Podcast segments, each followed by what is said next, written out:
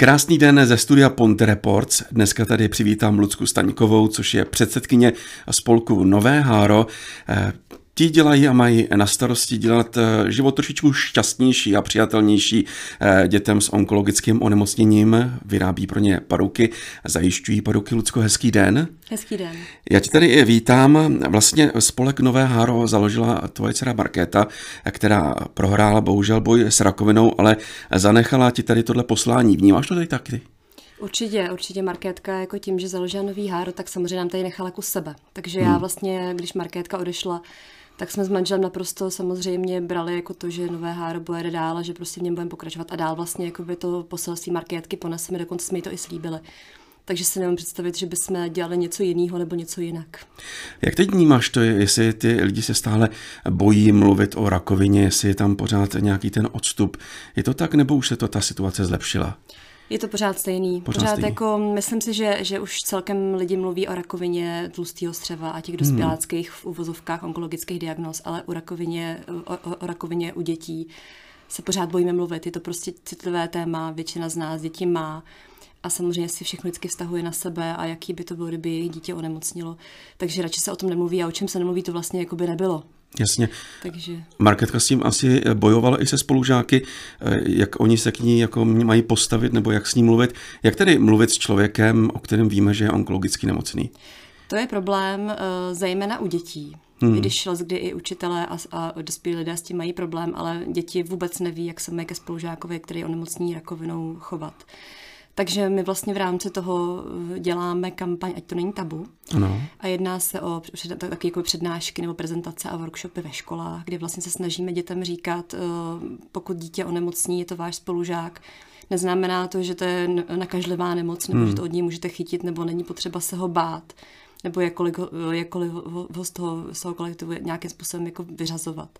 A naopak se musí prostě s ním bavit normálně, podporovat ho a počítat s tím, že se vrátí do kolektivu a že bude žít a bude se, bude se s nima dál bavit jako normální dítě. Hmm. A když jste s Marketkou přišli na to, že je něco špatně? No Markétka se no, úplně normálně prostě vyvíjela 14-letý eh, dítě, který tak jako lehce ušlo jako do puberty. Hmm. A najednou přišla s tím teda, že jako po létě, po prázdninách, kdy jezdila na kole u taty a čtyři nerada, taká jako byla nucená, takže jezdila na kole a že jí bolí koleno, takže jsme jako, jsem říkala, no tak Markétko, rostou ti prostě kosti, seš v tom vývinu, tak to nebude nic zásadního. Ale bohužel, když jsme v září šli k paní doktorce, tak ta říkala teda, že, jí, že, že by to chtělo odborné vyšetření, což nebylo úplně snadné se nikam dostat, protože Markétka vyloženě nekulhala, neměla ty, ty obtíže nějaký jakoby hodně, hodně špatný, že by musela mít berle.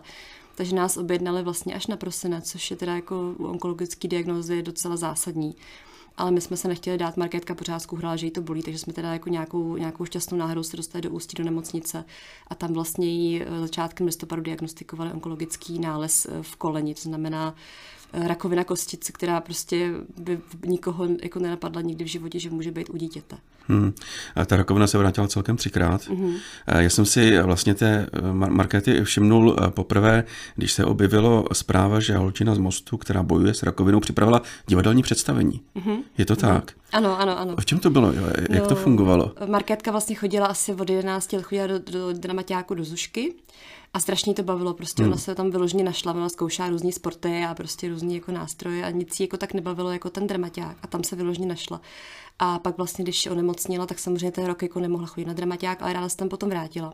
A když se vrátila, tak dostala za úkol od pana učitele Skály napsat uh, nejsilnější příběh a nějakým způsobem ho jakoby zdramatizovat. Ano. No a Markétka samozřejmě v tu dobu nej, nejsilnější příběh, který zažila, tak bylo, byl její boj s rakovinou. Uh, takže vlastně dala ten námět a tam vlastně společnýma silama s panem učitelem Pavlem Skálou napsali vlastně divadelní hru. Ale když se napsala divadelní hra, Market se nemoc vrátila, tak vlastně všichni nevěděli, jestli mají hrát nebo nemají. A nakonec teda skutečně jako jí odehráli, uh, Markétka v ní bez tak hrát neměla, to, to, to, jako to bylo jako pravidlem, že prostě to dítě dá ten příběh, ale nebude v něm hrát aby to bylo skutečně autentický. Takže Markétka v něm neměla hrát a nehrála v něm, ale šla na premiéru. Už teda s parukou eh, v onkologické léčbě, ale byla nesmírně šťastná. Máme to vlastně i zdokumentovaný eh, jakoby na videu, myslím si, že, že je to i na YouTubeku. Jmenuje se ten příběh A tak skáču dál. Tak skáču dál, takže to najdeme na YouTube, mm. tuhle tu divadelní hru. Nechystáte něco třeba, že by se to znovu neskoušelo? Mám to v hlavě, mám to v hlavě, ještě jsem o tom nemluvila s Palem Skálou, který vlastně jí má. Oni vlastně nechtějí už tu hru hrát, což chápu. Oni prostě k té markétce měli blízko. Pavel Skála vlastně potom měl i ten úvodní, vlastně takový ten proslov na markétky pohřbu, takže eh, má k tomu osobní vztah a myslím si, že by asi nechtěl, nebo jsme se o tom i bavili, že, že, že jako nechce už se do toho pouštět, ale má to zpracovaný a někde v hlavě vzadu mi bliká, jako že bych to ještě mohla někomu třeba nějakému jinému divadlu nabídnout. Dokonce se ozvali i z Jablonce, nevím, jak se o nás dozvěděli nebo o té hře, ale, ale jako mají o to zájem, takže je to, je to takový vědnání, je to jako, jako hmm. plán, že někdy možná by to ještě jako přišlo hmm. na světa. Uh, Marketka byla v tomhle strašně otevřená, uh, psala taky úžasný blog Onkotín. Hmm. Ten je někde k přečtení, protože tam popisuje ty věci, co ona zažívala. Ano, Onkotin chvilku, tak zhruba tak uh, rok nebyl, nebyl přístupný, řešili jsme nějaký správcovský věci, ale už to je vyřešený a už znova si můžou lidi podívat vlastně na marketčím příběh, kde vlastně ona píše nejenom o té nemoci, ale o jejím běžném životě, že prostě lidi tam vlastně uvidí, že i dítě, který si prošlo rakovinou nebo si jí momentálně prochází, tak vlastně žije obyčejný život a často si myslíme a hrozně jakoby ten, kdo v tom nežil, tak vlastně má pocit, že to dítě prostě, že mu skončil svět a že jenom leží a zvrací a, hmm. a prostě je mu blbě, ale to dítě skutečně i, i vlastně na těch onkologických odděleních tam to víceméně žije, tam jako neslyšíte jako nějaký prostě jako pláče a nářky tam ty děti prostě dobře, mají tam prostě tu léčbu, ale eh, chodí za nima prostě klauni a chodí tam prostě různý malování a mají tam učitelky, kteří za nima chodí a dělají výtvarné věci. Takže jako je to takový svět, který ten, kdo s tím neprošel, tak ho nezná a připadá mu strašně jako příšerný, ale Markétka se snažila v rámci toho blogu a vlastně v rámci celého svého vystupování a založení hára tohleto detabuizovat. Hmm, oni asi ani ty děti nechtějí slyšet žádnou lítost mm-hmm. nebo něco takového. Uh, Ono eh, je asi dobře, že vlastně eh, to nové háro založila marketka, protože kdyby to založil někdo, kdo s tím nemá takové zkušenosti, tak by se to třeba jmenovalo Vlásky pro princezny nebo něco takového, ale nové háro to je takový pankáčský. Jo. To je takový krásný eh, název. Hmm. Řekni nám, Kolika dětem už jste udělali radost? Kolik těch parok už jste vyrobili? No, eh, přesně bych to asi teď úplně z hlavy nedala, protože máme ještě spoustu parok ve výrobě, ale za loňský, za loňský rok to bylo 46 ano. a k dnešnímu dni je to nějakých 17 a tři jsou ve výrobě. A předloňský rok jsme začínali, to byl vlastně rok 2018, a takže na podzim jsme vyrobili nějakých šest paruk. Hmm. Eh, je důležité, že ta paruka je opravdu z lidských vlasů. Je tam rozdíl mezi tou uměle vyrobenou a tou opravdu, jestli bych to mohl nazvat, přirozenou? Je to velký rozdíl. Ta paruka se chová samozřejmě úplně jinak. Nejenom to, že tam hlavně zásadní rozdíl je v tom, že je na míru. Ano. Že skutečně jako má to být jako druhá kůže, to znamená, naše vlásenkářka maximálně přizpůsobí tu monturu, což je taková síťka té paruky vlastně tomu dítěti, té hlavičce dítěte a tím napodkováním pravých lidských vlasů to, to vlastně zajistí to, že se chová ta paruka úplně stejně jako naše vlasy. To znamená, může si vlastně dívka ty, ty vlasy žehlit, kulmovat, hmm. natáčet, dělat si všechny možné účesy a vypadá to přirozeně a ten vlas je jemnější a i se líp udržuje z mýho pohledu, takže rozhodně eh, paruka z pravých vlasů má smysl a je to, je to, to úplně to, ta topka, která může tato v tu dobu být. Ty, ty paruky se normálně i myjou šampónem? Mm-hmm. Všechno? Vlastně úplně všechno, akorát, že v lavorku. Akorát, že v lavorku. V nějakém vadílku. Jasně, a e, co klučičí paruky? Kluci e, vyrábíte hlavně pro holky, nebo mm-hmm. jsou tam i kluci? Měli jsme kluky dva celkem, ano. celkem, takže jako umíme i klučičí paruky. Je to takový trošku jakoby jiná práce, je to samozřejmě krátký střih a většinou teda kluci chtěli takový ty, něco jak máš ty, ale jo, tam víc vlasů. a kluci to teda víc neřeší, ty paruky, nebo a, že no, není asi, takový zájem? Asi moc ne, moc, asi to, jako moc, ne. moc to neřeší, ale, ale já si spíš si myslím, že se stydí to řešit. Hmm. Že by třeba ty vlasy rádi, ano. ale máma řekne, prosím tě, jsi kluk. Jasně. To neřeš. Jasně. Takže jako... Eh, co musí splnit ten, kdo chce vlasy darovat? Eh, ty vlasy musí mít určitou dílku, což je těch centimetrů alespoň 30. To je minimální dílka vlasů, který vlastně my jsme schopní zpracovat eh, jsme schopni říct, že je využijeme a že se dají krásně a bez nějakých větších problémů napoutkovat. Oni by šli i kratší, hmm. ale za prvý jich máme spousty ještě z dob našich začátků a nepoužíváme je. A za druhý ta práce s těmi vlasy je dost komplikovaná, protože vlásenkářka musí udělat vlastně na konci toho vlasu takovou smyčku, a ten konec se jí potom zbyde, tak vlastně zůstane v té paruce a pak třeba zůstane takovýhle kraťoučky a to jako na nějaký mikátko nestačí. Hmm. A e, tam probíhá třeba i to, že holčičce, který chcete vyrobit paruku, se snažíte najít e, vlasy, které jsou jí co nejblíže mm-hmm. tomu, co měla mm-hmm. dřív. Určitě, určitě ten odstín, vlnitost, jemnost, to se snažíme vždycky jako tak úplně nejvíc přizpůsobit. A vlastně máme i tu možnost, že pokud dívka má vlastně tu odvahu a ostříhá si svoje vlasy před lačbou, tak jsme schopni vyrobit vlastně paruku i z jejich vlasů. Samozřejmě není to úplně jako narovná se jedna paruka, jedna hlava. Hmm. Vždycky se musí jakoby ještě doplnit na další tři, čtyři, někdy i pět dárců, záleží, kolik těch vlasů je. Tam z toho culíku, který vlastně nám přijde, ten se oštítkuje, zaeviduje. A já potom, když dám vlastně vlásinkářce do výroby ten culík, tak ona ho ještě uh, musí vyčesat, udělat tak, takzvaný výčes, no. kdy se vlastně takový ty kratší vlasy a ta podsada se vlastně z toho dostane. A z takového culíku třeba zbyde poloviční, takže nebo, hmm. nebo někdy třeba i třetinově záleží prostě na kvalitě těch vlasů. Podkou se skutečně jenom ty dlouhý, kvalitní vlasy. Můžou být třeba i barvený, anebo kudrnatý? Uh, hele, můžou být, hmm. ale my radši máme přírodní, protože tím, že děláme paruky hlavně pro děti, tak odstín bordo, mahagon, Jasně. modrá nevyužíváme. Máte teda věkový limit, eh, do kolika let ty paruky děláte? Do 25 let. Do 25 let. Marketka chtěla vyloženě jakoby ano. Eh, obsáhnout tu, tu cílovou skupinu těch hmm. Eh, dospívajících dětí a mladých dospělých. Hmm. Moje dcera se dohodla eh, s kamarádkami ve škole, že teda budou darovat vlasy pro nové háro, ale mají tam jako jednu obavu, že když jako jim ty vlasy narostou, hmm. že musí jít k nějakému určenému kadeřníkovi, ten jim to špatně ostříhá. Nemusí, to... můžou jít kam chtějí, klidně můžou hmm. stříhat třeba jakoby i ten jejich, kam jsou zvyklí chodit ano. a vlastně máme docela si myslím pěkně napsaný návod na webových stránkách, takže podle toho udělá se pět culíků, ustřihnou se, pak se to jenom srovná nebo udělá se požadovaný účes. Nám jde prostě o těch pět culíků, které jsou odebraný, ale to zvládne každá kadeřnice. Hmm. Kam se ty vlasy posílají? Posílají se k nám do Lužic na sídlo Nového Hára a my vlastně potom dále předáváme vlastně naší kolegyni, která nám, nám zajišťuje evidenci vlasů. Hmm. Uh... Samozřejmě, když sledujeme Nové Haro, tak jsme si museli všimnout, že k tomu projektu se připojila i Lucka Bílá, mm-hmm. která se stala jakousi patronkou Nového Hára.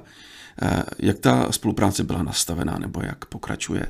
Eh, no my jsme hrozně rádi, jako je na obrovskou ctí, občas tomu nemůžeme ještě pořád uvěřit, ale je to tak, skutečně už jako druhým rokem Lucka Bílá nás podporuje, eh, posílá nám vlastně nebo vyrábí pro nás unikátní šperky vlastnoručně, dělá nám náramky, takový přívěšek na řetízku, Andílek pro markétku se jmenuje.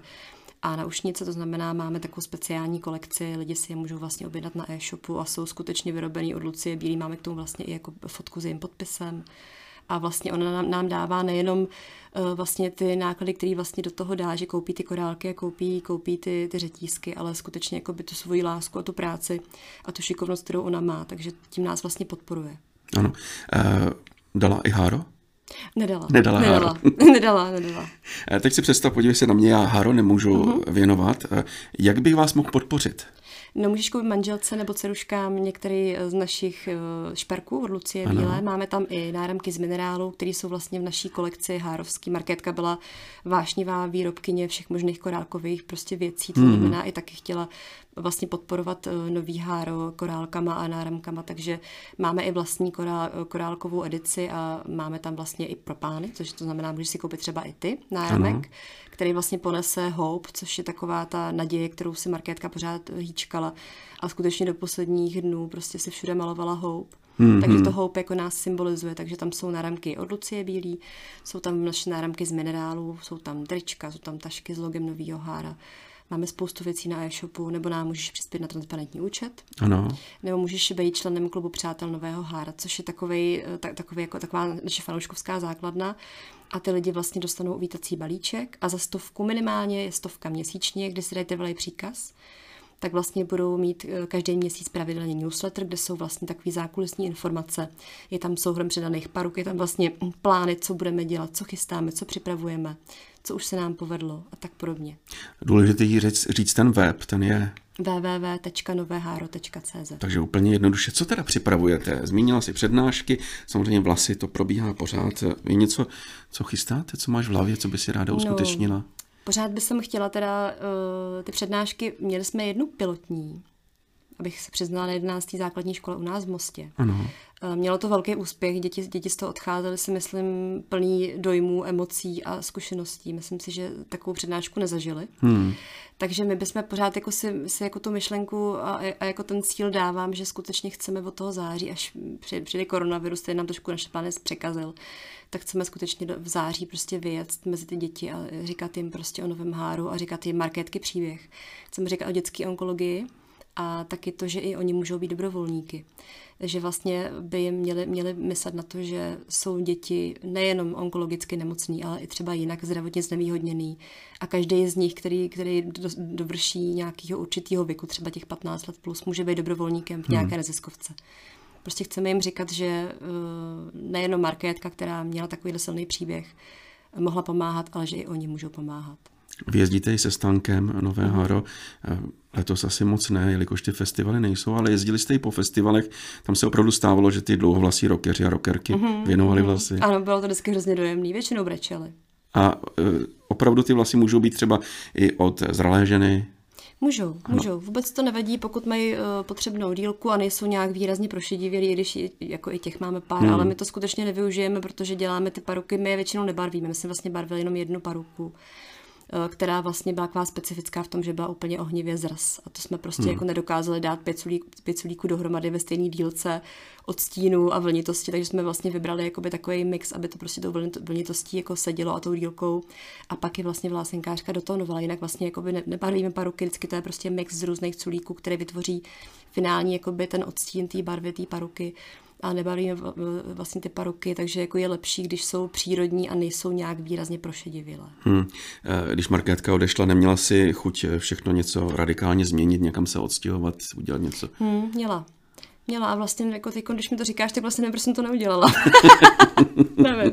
Jo, ale napadlo mě to. Napadlo jako několikrát to. nás se s manžem napadlo, že by se možná tady měli jako všeho nechat a prostě někde začít znova, ale ty kořeny k tady k tomu Mostecku a ta rodina, rodiče prostě a to, že i ta Markétka tady to měla ráda, prostě tak hmm. jako to nám máme krásný bydlení prostě v Lužicích a od toho by se nám asi nechtělo utíkat hmm. a měli jsme tady už to nový hár. My jsme vlastně ani nestihli pořádně eh, vydechnout a neměli jsme nějaký velký prostor na truchlení, což je taková fáze, která asi by měla být tak to jsme jakoby tak nějak přeskočili, protože hmm. jsme jako v tu chvilku se prostě vrhli do toho nového hára, aby jsme to skutečně nějakým způsobem rozpohybovali, aby už jsme mohli pomáhat těm dětem a tak podobně. Takže jsme měli spoustu starostí a pak už to nějak vlastně nebylo, nebylo na pořadu dne.